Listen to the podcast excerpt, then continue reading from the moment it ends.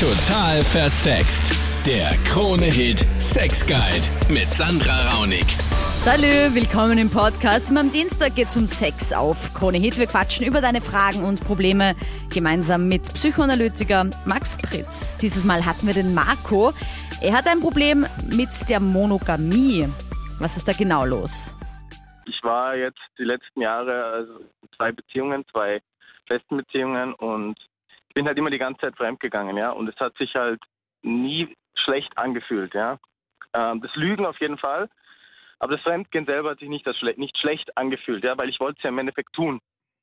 Und jetzt frage ich mich, ob ich überhaupt nicht für Monogamie gemacht bin oder sonstiges. Wie lang waren die Beziehungen?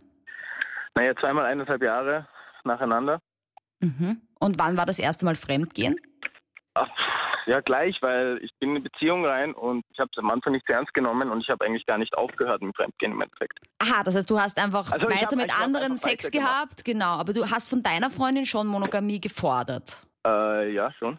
Ja. Und hätt, das hättest du auch nicht okay gefunden, wenn sie mit wem anderen Sex gehabt hätte, also wenn du es wenn du's rausgefunden hättest. Äh, na, na, na, natürlich nicht. Das ist natürlich dann immer so dieser, dieser Traumzustand, ne? dass man selber halt machen kann, was man möchte, dass man da frei ist und der Partner ist aber schön in dem Käfig drinnen und macht nichts natürlich, ja. Naja, ich habe das dann auch ähm, nach den zwei Beziehungen halt auch gehabt, sowas. Ja, das hat mich dann aber selber nicht mehr irgendwie. Glücklich gemacht. Also was Offenes Ja. ist nichts für dich. Du möchtest schon eine monogame Nein, Beziehung. war, es war einerseits offen, es war nur auf meiner Seite, also auf meiner Seite offen und ich habe halt gesagt, wenn du mit mir zusammen sein willst, ja, also ich werde mit anderen was haben, aber ich mag nicht, dass du was hast. Und sie hat da okay, sie hat da Oha. zugestimmt gehabt. Aber das hat dich dann nicht mehr erregt quasi. Also es geht schon darum, Ja. um das Fremdgehen. Ja, ich würde mich mich interessiert einfach, was ein Experte sozusagen dazu sagt. Was sagt denn unser Experte zum Thema Menschen und Fremdgehen? Monogamie an sich, da spalten sich die Geister dran.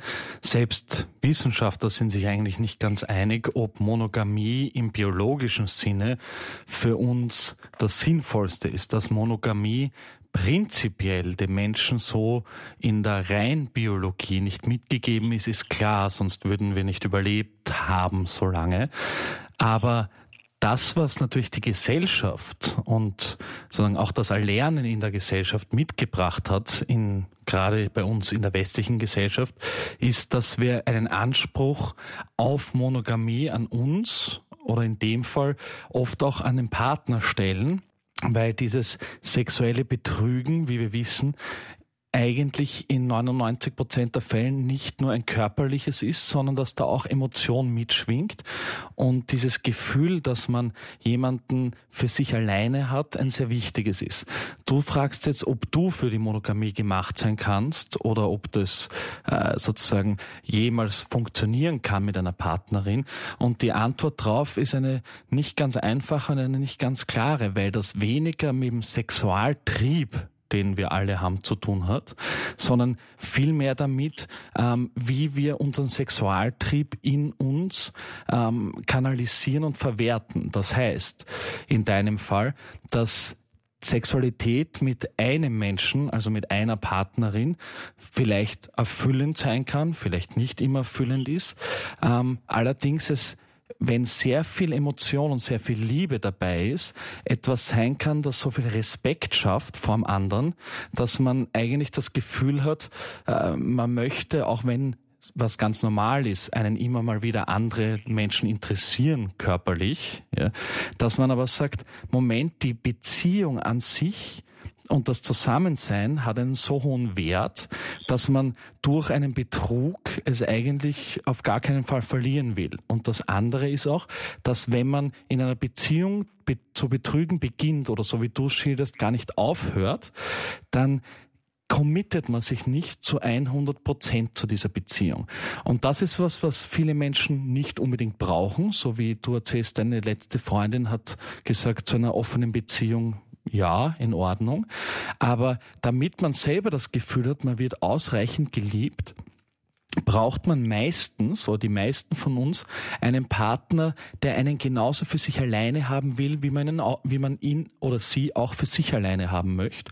Und das geht dann nur über diese Schiene, dass man die eigene Triebhaftigkeit so weit reguliert, dass man sagt, ähm, mein Partner dort wird reale Sexualität ausgelebt und drumherum darf zwar im Kopf was passieren, das ist auch sehr gesund, aber die Grenze wird nicht überschritten, damit man, und das ist das Essentielle dran, damit man sich und dem Gegenüber die Chance gibt, so wie wir Beziehung verstehen oder monogame Beziehung verstehen, dass man sich die Chance gibt, zu schauen, ob es zwischeneinander funktioniert, auch wenn man keinen Dritten mit reinholt.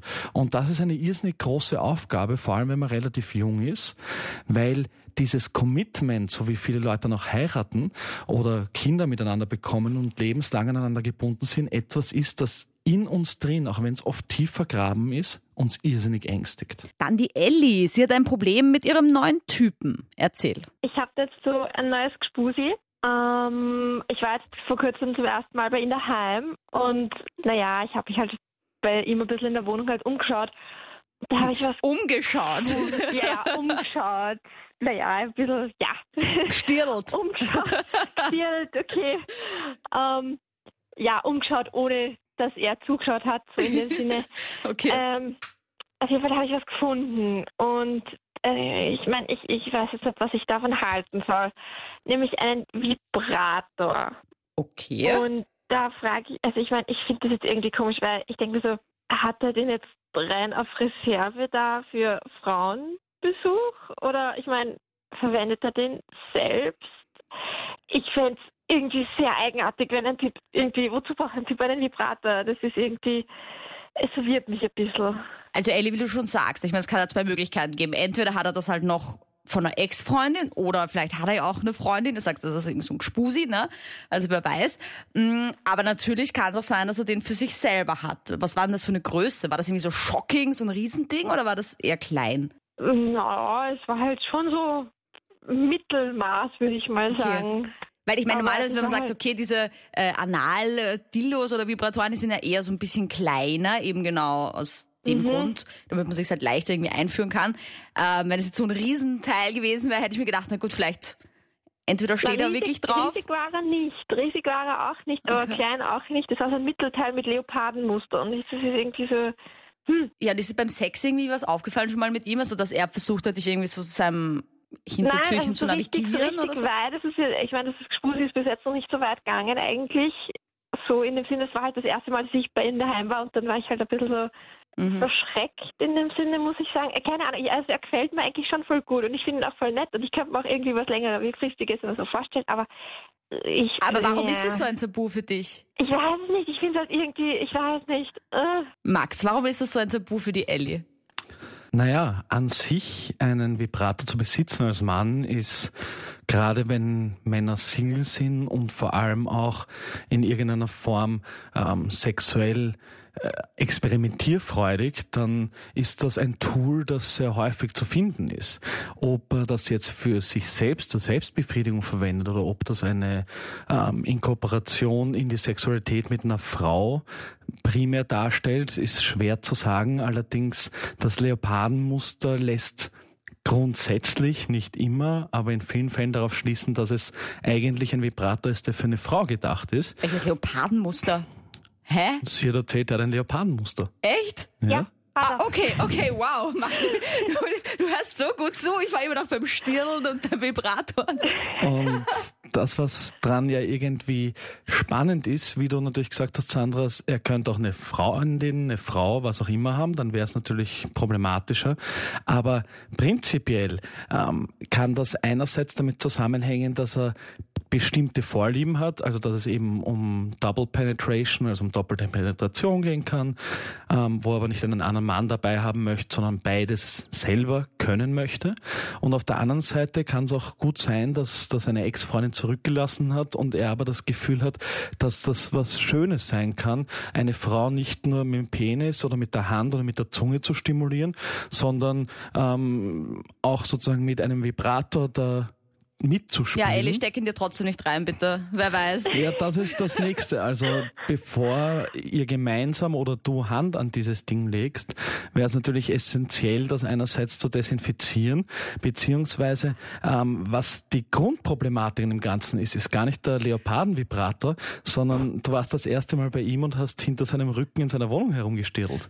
Oh Gott, Max, an, an dem hängst du dich jetzt auf. Also, Naja. also ich muss die Ellie jetzt schon ein bisschen verteidigen. Ich meine, das ist halt schon spannend, so ein bisschen schauen und so. Ja, aber das heißt auch, dass du in einer Zwickmühle steckst, weil entweder redest du mit ihm drüber, dann ist ihm klar, du hast diesen Vibrator gefunden, was allerdings ähm, aus meiner Sicht die gesündeste und beste Variante wäre zu sagen, du, ich habe da was gefunden und ich habe ein bisschen gestirrt und das verunsichert mich total. Sprechen wir doch einmal miteinander darüber und vielleicht gibt's dafür eine Erklärung, die für dich gut erträglich ist. Oder wenn es ein sehr frisches Gespusi ist, kommst du auch sehr früh im Verlauf des Gespusis drauf, dass dein Freund vielleicht Vorlieben hat, die dir gar nicht zusagen. Und dann ist das auch in Ordnung und dann entweder mm, möchtest du da mit oder eben nicht. Aber an sich, ähm, dass es dich verunsichert, ist verständlich, vor allem weil mm, vielleicht ein Erklärungsbedarf da ist, den du jetzt nur kriegst, wenn du dich da drüber wagst und sagst, ich habe eigentlich ein bisschen an Scheiß baut, weil ich habe ein bisschen gestirrt, aber erklär mir doch einmal, was mit dem Vibrator los ist. Und dann noch ein Anrufer, der lieber anonym bleiben wollte. Was ist los? Das Wechsel mit meiner Freundin, der erregt mich nicht mehr. Also ich kann nicht mehr kommen. Wir haben meistens ein bis zwei Stunden Geschlechtsverkehr, aber ich komme nie zum Orgasmus und das ist jetzt schon seit drei, vier Monaten so. Und ja, ich weiß nicht mehr weiter. Und wie lange seid ihr schon zusammen? Wir sind jetzt seit drei Jahren zusammen. Und äh, geht's da um, also weil du sagst, ihr habt zwei Stunden Sex. Ich nehme an, du meinst damit Vorspiel und Genau, ähm, Penetration. Das heißt, du kannst weder bei der Penetration beim Sex kommen, noch äh, wenn sie dir einen bläst oder dir einen runterholt. Genau, also ich kann bei beiden nicht kommen und wir hatten auch schon mehrere Sachen versucht, genauso mit Sexspielzeugen und so weiter, aber Mhm. ich weiß nicht, wenn ich mir selber einen runterholen, dann komme ich schon, also werde ich schon erregt und komme auch zum Endschuss. Hast- Aber Hast du da schon mal irgendwie versucht äh, zu vergleichen oder so, wie das ist? Also wenn du es dir selber machst und wenn es deine Freundin macht? Also was zum Beispiel den Orgasmus dann auslöst, wenn, wenn du es bei dir selber machst? also ja, wenn ich mir Pornos ansehe und mir einen runterhole, dann kann ich eher kommen, als wenn ich Geschlechtsverkehr mit meiner Freundin habe Mhm. oder wenn sie mir einen runterholt. Ich weiß nicht, ob das Problem an ihr ist oder an mir, aber ich komme halt nicht mehr. Beziehungsweise Und deine Freundin belastet das natürlich, weil sie natürlich irgendwie glaubt, Ja. das liegt an ihr. In, Genau. in, in sie dem. fragt mich halt jedes Mal, ob sie daran schuld ist, aber ich sage jedes Mal nein. Es liegt wahrscheinlich an mir.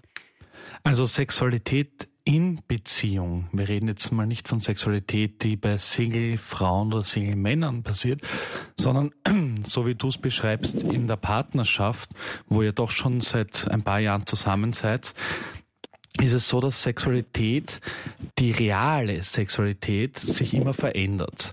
Und nicht nur die reale verändert sich, sondern das innere eigene Gefühl gegenüber dem Partner verändert sich. Und wir können jetzt mal ausschließen, dass du prinzipiell nicht orgasmusfähig wärst, weil du sagst, wenn du masturbierst, dann, dann funktioniert das.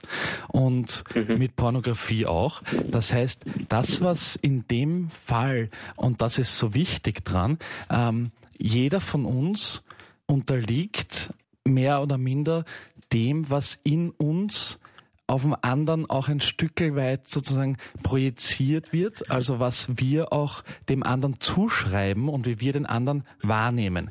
Und das ist eher was, und da hast du ganz recht, das ist eher was in einem selber. Also gar nicht so sehr, wie deine Freundin jetzt gerade ist, sondern das ist etwas, wenn die Beziehungsstruktur unabhängig von der Sexualität sich verändert, beziehungsweise ähm, auch einfach vielleicht Wege einschlägt, die davor nicht so waren und man den Blick auf den anderen, den subjektiven, für sich gefühlten Blick auf den anderen, ähm, anders erlebt und deswegen der andere vielleicht schwächer wirkt, stärker wirkt ähm, oder auch einfach langweiliger oder in irgendeiner Ähm, Form. Das mit, das mit langweilig glaube ich hier nicht, weil wir hatten damals, also wo wir ganz frisch zusammen waren, Mhm. Am Tag sechs bis sieben Mal Geschlechtsverkehr Mhm. und das jetzt bis vor fünf Monaten war das immer so. Dann war ich in Urlaub. Als ich zurückkam, naja, dann bin ich halt nicht mehr zum Endschuss gekommen. Das ist mir jetzt auch ein bisschen peinlich, wenn ich jetzt darüber rede, aber also wir wissen natürlich nicht, was in deinem Urlaub passiert ist. Das wirst du nur für dich beantworten können.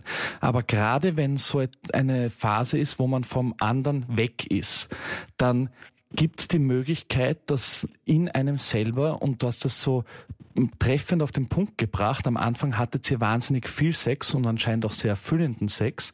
Und dann kippt das irgendwann. Und das ist dann aber weniger eine körperliche Sensation, ähm, sondern vielmehr hat das was damit zu tun, ähm, wie man sich selbst und den anderen in der Beziehung erlebt. Vor allem auch, was man gefühlt in sich leben möchte in einer Beziehung. Und anscheinend ist es so, dass hinter dieser Oberfläche der nicht funktionierenden Sexualität von dem Moment, da gibt es eine Ebene, wo in irgendeiner Form in eurer Beziehung ähm, die Chemie nicht mehr ganz so passt und du sie vielleicht auch nicht mehr als so erotisch wahrnimmst, wie du eine Frau, die du nicht kennst, ja. in einem Porno Ja, aber er kriegt ja eine Erektion. Das ist ja nicht das Problem, oder? Also du kriegst ja einen Hoch. Ja, das ist, also ich bekomme einen hoch, aber da muss ich nicht an meine Freundin denken, sondern da denke ich an die Pornos. Mhm. Okay, gut. Ich mir einen Tag zuvor ansehe.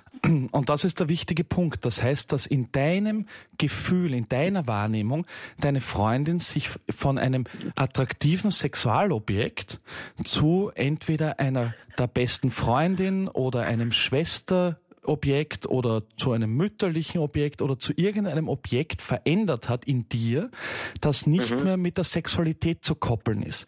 Und das ist was, das kann man gut herausfinden, braucht aber Zeit, braucht wahrscheinlich auch für dich wenn du die Beziehung weiterleben möchtest, jemanden professionellen, der mit dir draufkommt und dir diese Türen auch in dir ein bisschen hilft zu öffnen, damit du herausfindest, wohin sich das verändert hat und vor allem warum sich das verändert hat, weil dann kommt man schon auch wieder dorthin, dass man die Teile wahrnimmt beim anderen, wo man sagt, boah, ich begehr dich so sehr. Da muss man aber wirklich tief in sich stirdeln, damit man dorthin kommt. Das ist nämlich auf der Oberfläche so nicht zu bewältigen.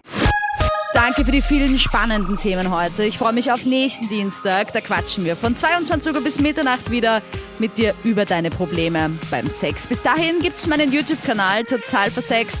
Da gibt es schon viele spannende Videos zum Thema Aufklärung. Ich freue mich über dein Abo. it.